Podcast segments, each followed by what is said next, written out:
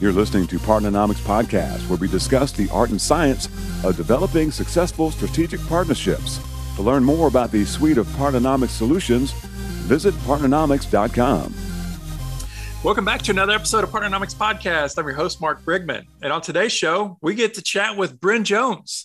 So, Bryn is the co founder and CEO of PartnerStack, a really cool company that we've gotten to know over the past many months and have enjoyed working with them and uh, look forward to, to, going into the future. But, Bryn, thank you so much for your time. Thanks for uh, joining us today.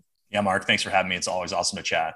So, Bryn, uh, man, what a what a cool journey you guys have been through uh, over the past uh, many years or past you know several years to grow the business. Man i love entrepreneurship love talking to founders co-founders of you know kind of just sharing their experience of what that's like. Man I, but i want to i want to kind of back up a little bit and, and hit kind of a personal side with you. I was you know kind of digging through and learning about your background. Uh you love swimming but uh, you're like an elite swimmer. Tell us was, a little bit of it was was was huh? was. Well, an elite swimmer. Elite is relative, right? I mean, you put me into a bathtub and I'd probably drown, but uh, man, you were on the Canada swim team. Yeah, yeah. Um, I had I had a career before partnerships, and I retired at, at 24. Um, but had a great opportunity to swim. Fell in love with one as a kid, and just got better and better over time.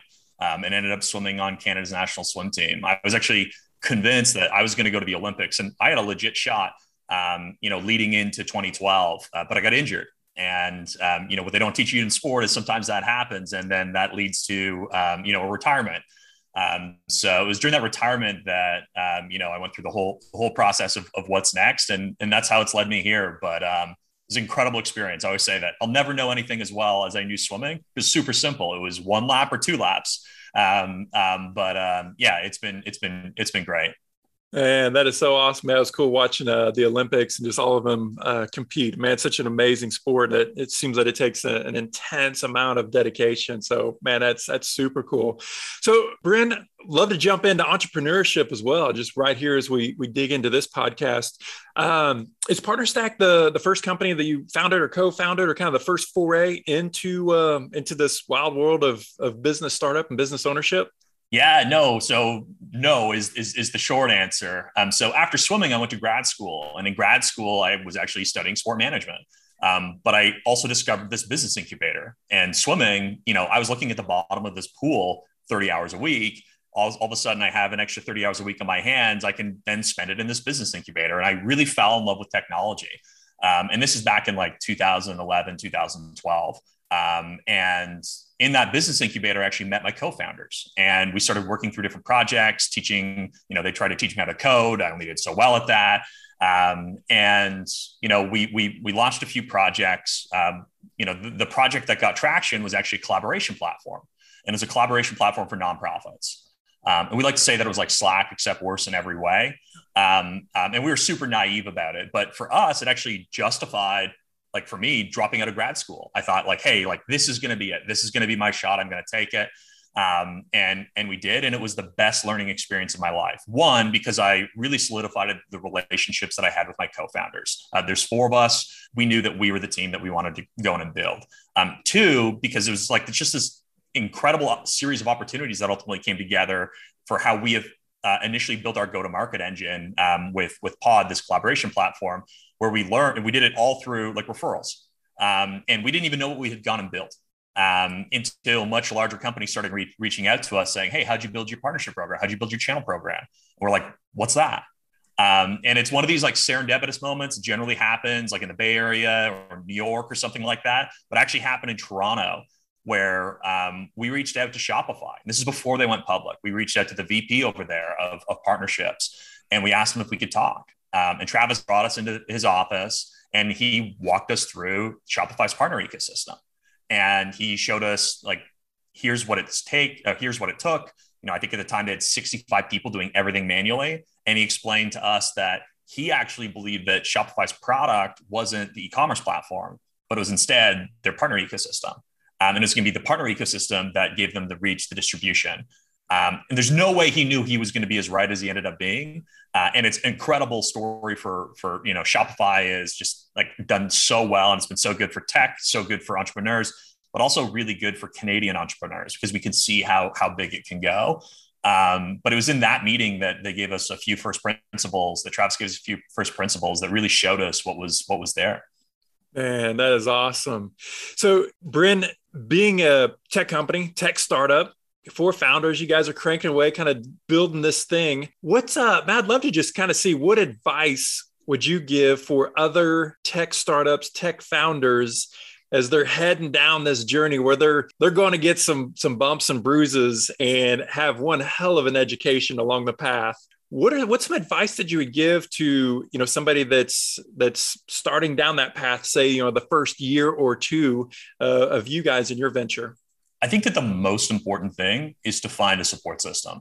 And so whether that support system is friends family colleagues or whether that support system is co-founders you need a you need a foundation because you're going to build something and like you know all the sayings going to, like are true right? It's a marathon not a sprint um, you know never like avoid the ups and downs but like none of that means anything unless you have a foundation. And so um, for me the foundation is my co-founders. Um, and the other foundation was being here in canada which is close to my family. Um, you know we went down to the bay area summer 2015 and went through y combinator. We went down there thinking we would never come back.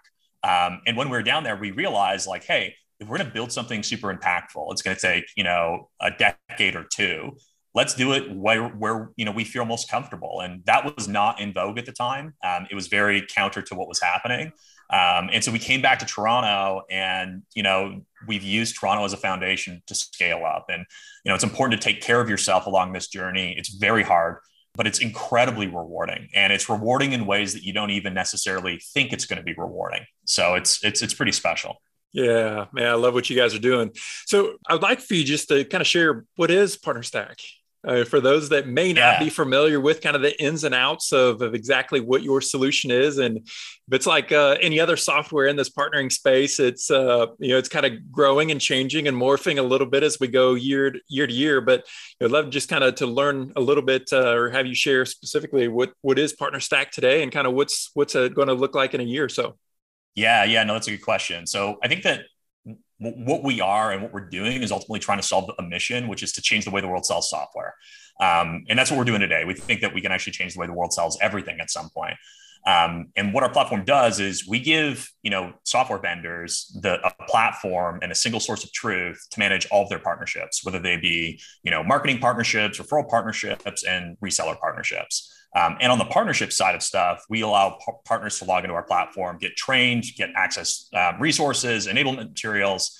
And what they can go in and do is they can actually sell and promote different uh, software vendors all from a single platform. We are like strongly of the belief that you know everything's going to be centralized. The best way to go in and improve the experience for your partners is by is by centralizing things. Um, and, and we've really seen this trend take off over the last uh, little bit. So our, our, our, platform lets companies like Intuit, Monday.com, Webflow grow through partnerships. And we can show these software vendors that partnerships is the most efficient and effective way to go to market. Yeah, I think that's a great uh, segue. I'd love to. I know you guys work with a lot of different companies across the world to be a solutions provider for them, but what, what are some things that you see uh, with companies whenever they're first launching a program or they're contemplating launching a program, standing up a you know a partner program to help them uh, sell more efficiently? What are some of those things that you see earlier? What's some advice that you would give to those executives? The biggest mistake that we see is we see people making decisions without data, and partnerships isn't an art; it is a science. Um, and you need data, and you need to collect data. And so the first thing that folks need to start doing is they need to put, um, you know, a sign on their landing page that says they're open for business with partners. That's free. That's something free that every single person can do. And what you can do with that is you treat it like a marketing experiment. Your experiment. You're really trying to discover who your partner persona is, what that ideal persona is, and it's going to be different for you than it is going to be for someone else. And so just start collecting the data, um, and you know so people either under resourced or over resourced, and they'll and but the number one mistake that they generally make is they do both of those things with no data. Your partners will tell you what is possible in your space, and it's up to you to go in and run experiments and iterate on those experiments to find that ideal partner persona and then resource them effectively. The, the next mistake is, you know, you have to optimize your partner's experience. Uh, it's not about you, it's about them. And if you optimize your partner's experience, what ends up happening is they'll be incredibly successful. They'll give you the feedback, even if that feedback is, hey, this isn't a good fit. Um, but it's better that you know than you don't. So the number one thing that we see, and that's from folks that have never launched to people that are operating at scale where partnerships is driving 30% of revenue is you have to operate with data it is it is not an art it is a science and i think that that's what's really going to change over the next 10 years is that's going to be really understood yeah one of the things one of the many things that that we teach and preach is uh, partnering definitely is a science and it's something that needs to be very intentional and so many times especially in you know well generically called sales partnerships. Uh, we see this spray and pray approach this big net approach. And we go onto our website we put our little agreements for referral or for whatever whatever it looks like to to work with us. We put that click through agreement in place and then we launch that link out and just anybody willing to click and sign they become a partner and somehow miraculously we're all going to make money. Yeah. It never works out that way does it? No no it never works out that way. It's better to think of this as really a series of experiments that you can like build on. Like you need to be thinking about launching a, partnership program or, or, or, building a go-to-market um, uh, in partnership the same way as you need to be thinking about building a product like that search for product market fit, which includes finding the ideal customer uh, persona, is really hard and can be really challenging. There's some things that you can do to like speed it up, but you can't just swing blindly and expect it to work out. Yeah, better to have no deal than a bad deal. And if exactly. you have partners that are that sit in, I mean, the, the data shows through somewhere between you know 80 to 95 percent of, of partners in sales programs, sales partnering programs specifically, are inactive. If they're yes. inactive, they're taking up resources and they're actually weighing you down from doing what your what your company needs to be doing. Uh, Bryn, I'd love to kind of dig into and just continue the conversation around data and metrics and these KPIs, these key performance indicators, these pieces. What are some of the the key uh, those those performance indicators, those metrics that we need to be looking at or that really matter as we're standing up and growing and optimizing programs? Engagement, engagement, engagement. Like I can't tell you and stress with you, like, you know, ultimately we're all trying to drive revenue. We're all trying to drive pipeline, right? Like we're all responsible to that. But that's really the score on the board. You need to focus on like the leading indicators for that score. And so it's one thing if someone applies to your program, but they're probably going to go silent at some point in time. Uh, it's another thing if someone comes in, puts a lot of energy and effort behind, you know, building out a contract. That's generally folks that are very large resellers or distributors and then like nothing comes from it. It's actually what happens in between. And you can measure engagement in a number of ways. Engagement can be measured for like communication back and forth. Engagement can be measured by identifying people that they have in their pipeline that they can, um, you know, start co-selling back and forth with.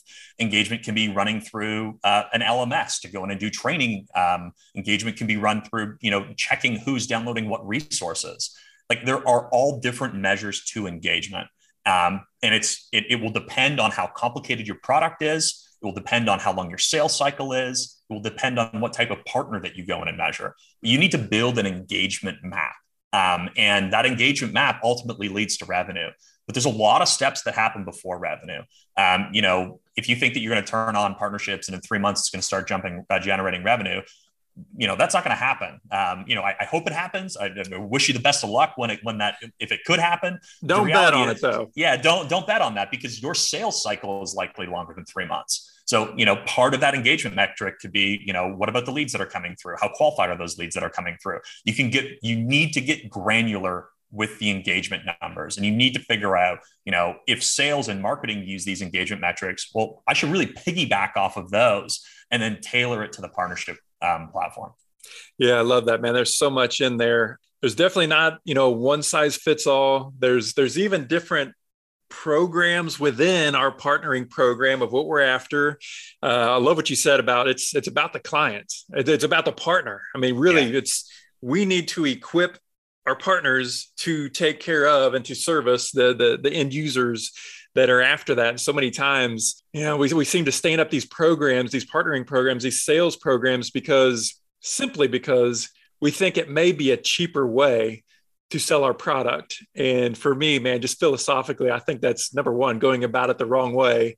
And number two, you're probably setting yourself up for failure if that is kind of the approach or the culture, the way that you're viewing partnering as being a tool.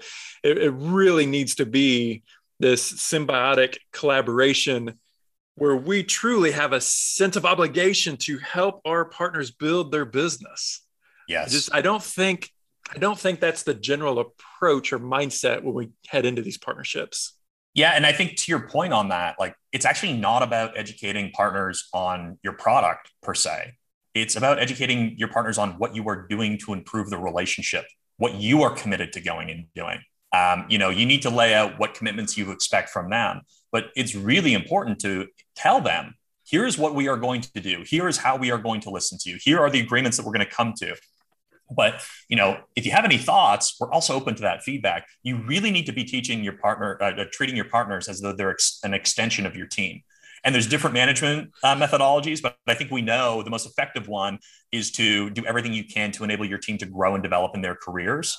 And if you can do that and treat your partners the same, you will have tremendous success. Um, but it's a long-term commitment. Um, and you know it, it, it really is a but it's incredibly important. And the folks we see most successful are the ones that really buy into that.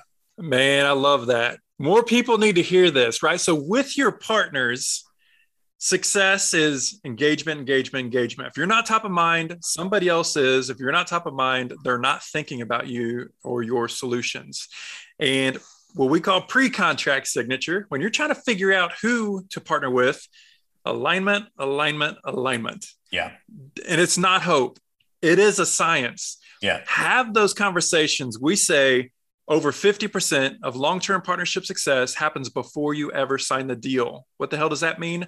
Alignment, alignment, alignment. Have those candid, very direct conversations. What are you looking for? You show how you can achieve that for them. What are they looking for? Vice versa. Uh, so many times we have these conversations, we kind of have this cloudy view of this utopian state that we want. Our partners maybe have the same thing, but man, so many times we don't drill down to the ground floor to get those commitments to really to explicitly share what we're after to show alignment all the way through and uh, if that is the case if we don't do that work that that agreement, that quote unquote partnership, as we call it, is dead on arrival. Partnerships are not contracts. Yeah, no, that's that's that's a really good way of saying it. Like to make that even like when we think of the actionable alignment questions, um, it's always like which customers are you going to sell this to, right? Like how big are the how big are those customers? Um, what other software have they gone or hardware have they gone and purchased um, in the past? Uh, what have those sales cycles been like? You know how have you worked with other vendors before? Um, like these are really important questions um, because folks that are coming and knocking on your door they've generally done this before. Like 99.9% of the time they are professionals. They're managed service providers. They are marketers they they know what they're doing. They have the data. You just need to ask them the questions. And if they're not asking you questions and they're not able to give you those answers they're probably the wrong folks to going to be working with. I mean, the classic example is, you know, the massive amount of work that goes into building a contract with a very large consulting organization. Um, and it might take six months. Everyone throws high fives at the end of it, only for there to never be a deal that's brought to the table, right? It's a huge, huge time suck. Ask the questions, go deep. Who are those customers they're going to introduce you to? Are the customers that you can start introducing them to for them to go in and better service that? Like build that working relationship. And it should feel messy. Um, it shouldn't feel clean. This is not about you know putting like another score on the board. Um, it is about finding like deep partners. Man, so so good, so good. Uh, Bryn, let's talk about this. Is a very important topic that seems to come up all the time, and that is the the, the partnering team. Where do they fit into the org? Who do they report to? What does that look like? How do we set them up for success from from an org structure perspective? Yeah, so I mean, partnerships used to be really the key, the core driver, especially during like right around the 2000, and and that seems to have changed, especially in SaaS. And I come from the world of SaaS, so you know this definitely doesn't necessarily apply to other folks. Um, but what we've seen when we first started PartnerStack way back in 2015 is partnerships actually sat under sales, and from 2015 to 2018, sitting under sales it shifted to under marketing. And the reason there has been this shift from sales to under marketing is because everyone owns revenue now. Um, product owns revenue, sales owns revenue, marketing owns revenue, success owns revenue. Um, and when we saw the shift from partnerships from under sales under marketing, we saw a significant step forward in what partnerships could actually do. And the reason being is there's competing incentives when the sales and partnerships team sit in, in, in, alignment. And unless you have an incredible executive team that knows how to balance those incentives and understands that the partnerships team should really enhance the sales team, um, problems can happen. And so there was this shift in about 2018 from partnerships from, from under sales to under marketing. Over the last three years, the biggest shift that we've seen, and really in the last 12 to 18 months, is partnerships is now sitting in its own distinct part in the organization right? Like the advent of the CRO that's really come on over the last 10 years enables this to happen. If partnerships are going to drive 30, 40, 50% incremental revenue for your organization, partnerships needs to have a seat at the table. And if partnerships does not have a seat at the table, you know, you should really be rethinking the overall partnership strategy and ensure it, it to me actually shows that there's not the right type of alignment because sales and, and marketing would never take on an additional 30% incremental revenue. You know the fact that there's a, an organization in an organization like it just sets you up for failure. You need to have direct line to the cro you need to have uh, be able to go in and speak to those the executive team and that board. Yeah could not agree more. And what we've seen and, and what we recommend is the the partnering team as you mentioned before, you're likely, if you're standing up this program, eh, you're going to be somewhere between 12 and 24 months yeah. into this program before you hit real revenue. And so what does that mean? Well, partnering is always in, in almost every flavor of it, it's it's a longer term game. It's not the transactional short term, but it's that longer term game. The, the problem that we see is whenever a partnering team is stood up and it goes, it reports into the sales uh, team, the sales department, the sales VP, if you will, the problem there is the sales VP has this thing called a quota every month that they have to hit. Yeah. And they're almost always, you know, scrambling to hit that at the end of the month or whatever the case is. And so what do we do? We kind of grab resources from wherever we can get them because we got to hit that number. And so what, what we recommend is at a, however it's done, the partnering team lead in the, the department, that group needs to report into a senior executive that has a, a truly strategic, longer term horizon. They're not chasing a number each month because partnering by definition is a longer term play, a longer term uh, strategy, and it needs to be managed that way. I fully agree with you. And the thing is, we've done that before. We made this shift, right? Like inbound marketing, content creation, understanding that, that it takes a while. There's this long tail and it builds over time and the momentum kind of builds on itself, but it takes that 12 to 24 months. These executives know that. Sometimes you just need to tell them um, that it's going to take 12 or 24 months and hear the early indicators for what's there. But we certainly agree with you on that. Yeah. So, Bryn, uh, just generally speaking, the the partnering executives, these partnering leaders, what's what kind of recommendations do you have i guess as, as they are communicating with boards or other executives that c suite you know, we talk about the so important to have that executive sponsorship. That's not just the ceo it, it, it needs to be the entire c-suite needs to understand the strategy of partnering especially if it's a brand new partnering team because partnering is a culture and uh, there's going to be a cultural shift if a partnering organization is being stood up for the first time that it has to be supported. So many times we kind of see people don't understand what what the, what is this partnering thing? What do you mean? We we used to be an independent. Uh, it's us against the world. Now right. we're teaming up with these other companies and help. Even sometimes we're teaming up with our partner or with our competitors. What what's yeah. going on here? I don't understand this thing. It's like we're growing this new arm. yeah. So um, I think that the first thing that needs to be done is leveling expectations. Right this is what can be done. And if you're coming in saying that you're going to show these incredible results in a three to six month period, or all of a sudden you're going to add 10% incremental revenue in 12 to 24 months, like you're really shooting yourself in the foot. And if someone has come in beforehand and done that, you need to address it immediately. You can actually address that as a partnership professional in the interview process, and you should address it during the interview process because you do not want to inherit something that unrealistic expectations. It's very important that you set the right expectations. You know, if you're building out a sales team, you don't expect actually every single sales rep on the sales team to hit quota in their first 12 months. If you're hit, if you're batting at 60% of that, like you're way ahead of the game, moving towards 80%. a lot of partnership professionals feel like they need to be perfect. And the reason they feel like they need to be perfect is because they've always been resource constrained. But the reality is, is the executive team, the board can handle real conversations. And if they don't, you know, should really revisit whether you want to be there or not, because it's gonna, it, it's ultimately to bite you at the end of the day. So that's setting expectations is the number one thing. And then the second thing is partnership professionals have been so good at being at doing so much with so little. And so we often communicate in a manner that is way too tactical, right? You need to actually speak the same language as the board, speak the same language as the executive team. You need to be talking about your marketing, your, your qualified leads, your sales qualified leads. You need to be talking about like where revenue is, but you need to be able to give a breakdown of what the pipeline looks like. And, you know, it can be really challenging, but, you know, thank goodness that there's been this whole mass of technology that's now coming into the space that enables for that. You need to better track that and show those leading indicators to the executive team, show those leading indicators to the board to be able to communicate this is what we are in fact doing.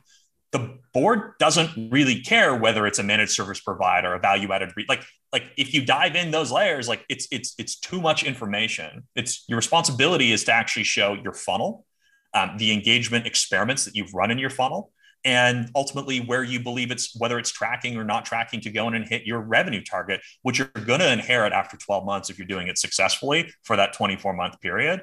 Um, but show how you are building things, but don't communicate things that don't matter. Again, no one cares whether it's a ref- like no one cares. They just care about what does the growth look like and how are you doing it.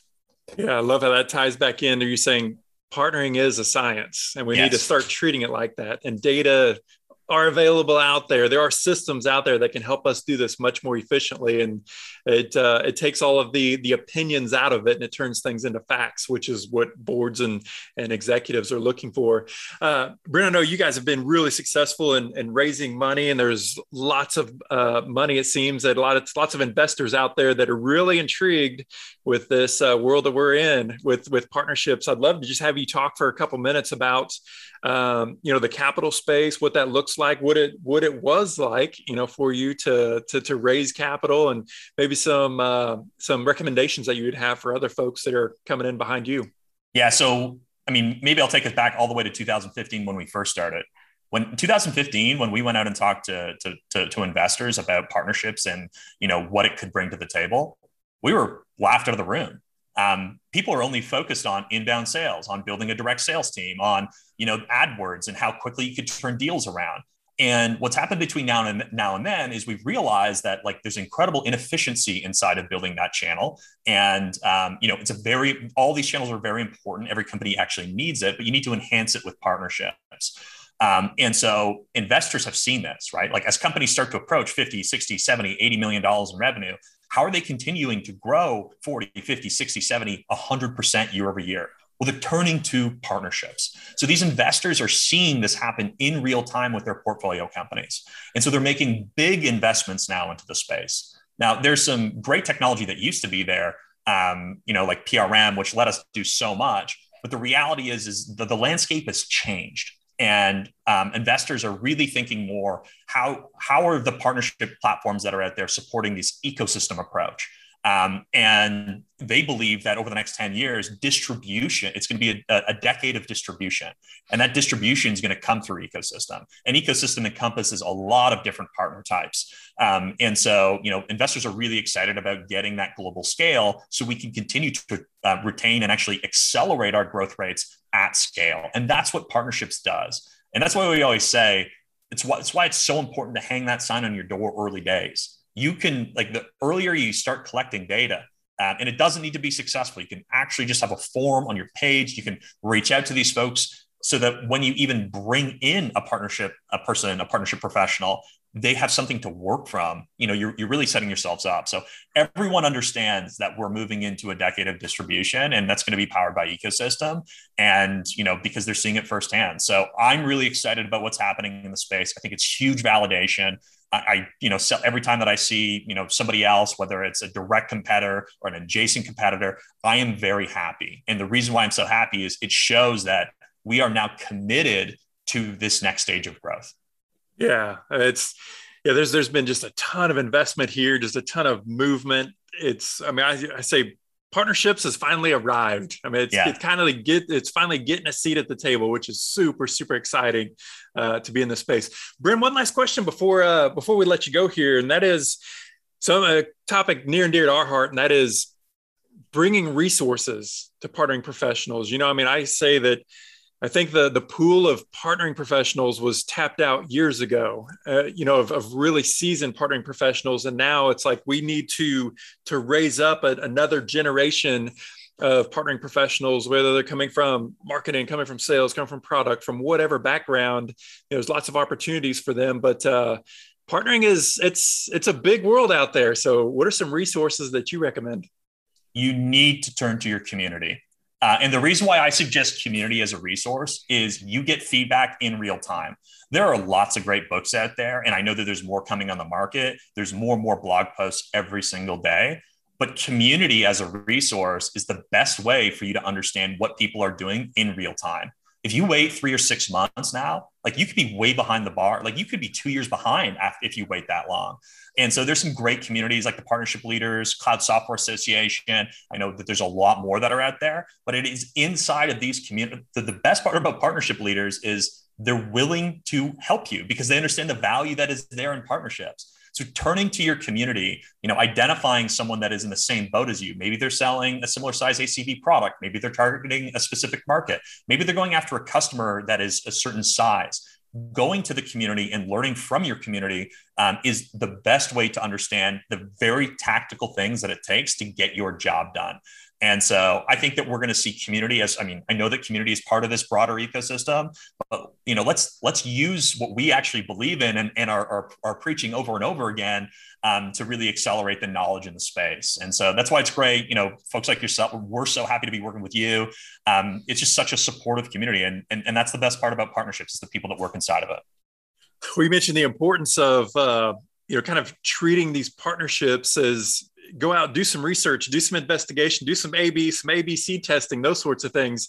But to your point, we don't have to do it all alone. We can do it yes. through collaboration as well, just to accelerate uh, accelerate that process. So, man, what uh, what great insights, Bryn. It's been awesome spending some time with you. Thank you so much for uh, sharing your insights, man. I love what you guys are doing at PartnerStack, and it's gonna be fun watching you guys continue to grow. Thanks so much. Thanks so much for having me. Always great to chat. Partnernomics podcast is brought to you by Partnernomics. Learn how to leverage the power of partnership. To listen to more episodes of Partnernomics podcast, visit partnernomics.com.